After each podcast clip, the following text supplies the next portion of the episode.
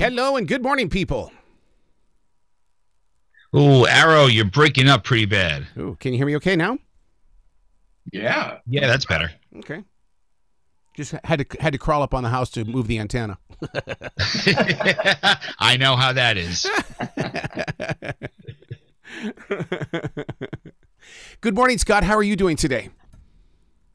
I'm fine. I understand you're in Charlotte, where I where I just was this past weekend. Well, you come So- to the Carolina Panthers game? What'd you do down here?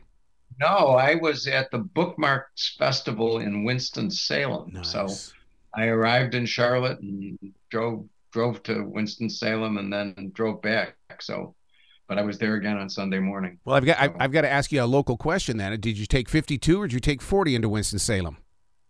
I I couldn't have told you. Uh, I think it was 40 though. Okay. I think it was 40.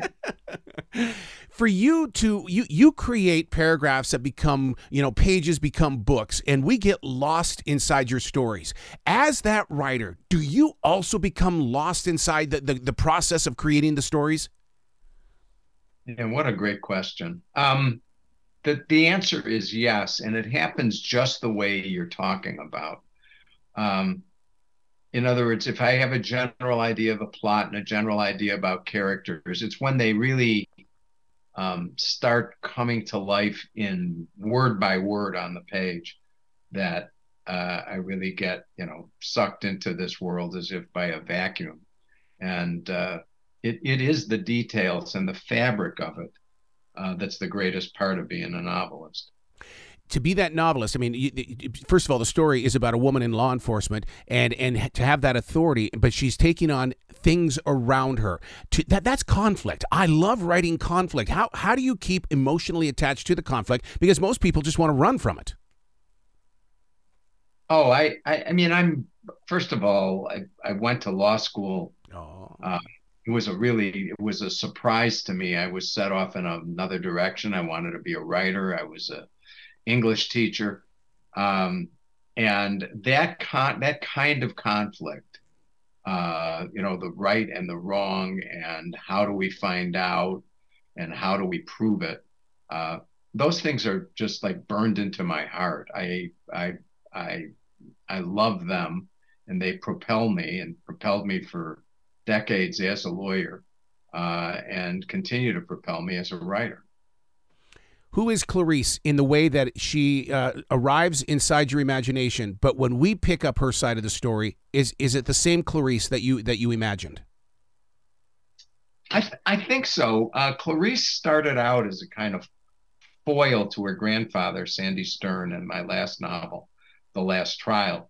And she's everything that her grandfather isn't. He's he's precise, uh, mannerly, uh, punctual, uh, analytical, uh, and she's exactly the opposite. Hmm. Uh, and yet they have a great affection for each other.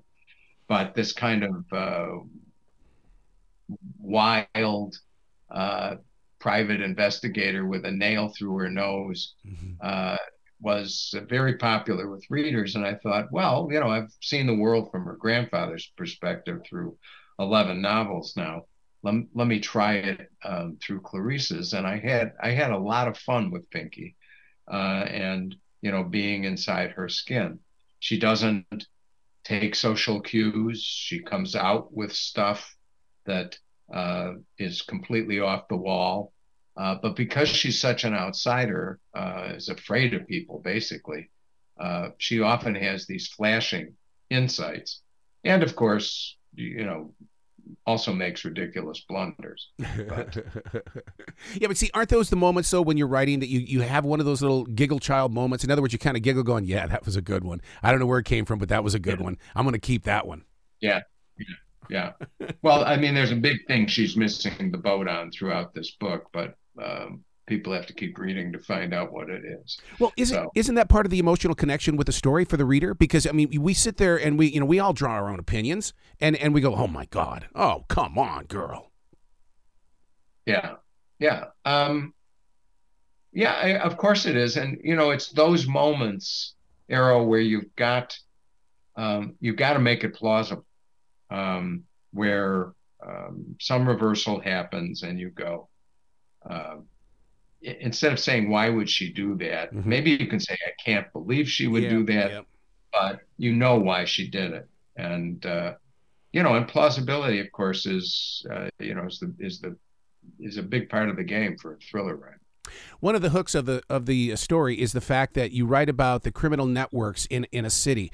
We all have yeah. that, and I and I feel like that there, there are many times that eh, that I feel like that you're talking about my city, and and and so and, yeah. and I love the way that you you do the research to really make it a part of us as well. Yeah, well, in this particular case, this is a, a and it's based, frankly, on cities where uh, I prosecuted crimes in outside of Chicago, old uh, working class towns that were decades ago run by the mafia. And there's been a sort of power vacuum ever since. And, uh, but, you know, the people who were there, their, their children, the ones who stayed in a life of crime, are still present. And uh, there's a former cop named Moritz Wojcik, the Ritz, as he's as he's called, who's turned himself into a power in real estate, but part of that is because he's figured out how to uh, how to invest the rivers of illegal cash that uh, the guys who are still involved with uh, you know bust out schemes and protection rackets uh, are still generating. And uh, Ritz is sort of the shadow force that controls the town of Highland Isle. And Pinky, as the story goes on, um, eventually realizes that he's her true nemesis and the the person she's going to have to face down. In a future book, knowing what you know when it comes to the law, as that writer, because you know, you know who did it, and, and it's we have to figure out who did it. Would you ever put yourself on the stand? And because I would love to read a book one time where the author is put on the stand. What do you know? Tell me what you know, Mister Author. well, sometimes the author knows less than you think, especially when she or he is starting out. So, um, you know, I, I, I, God willing, you know a little more than the reader. Mm-hmm. Uh, because I, when I was writing Presumed Innocent, I did stop um, because I realized I don't know what's going to happen in the rest of this book. I better figure this out before I keep writing. oh, Scott, you got to come back to this show anytime in the future. The door is always going to be open for you. Arroe, thanks so much. I have a great time talking to you. You be brilliant today, okay, sir? Thank you. You too. Bye bye.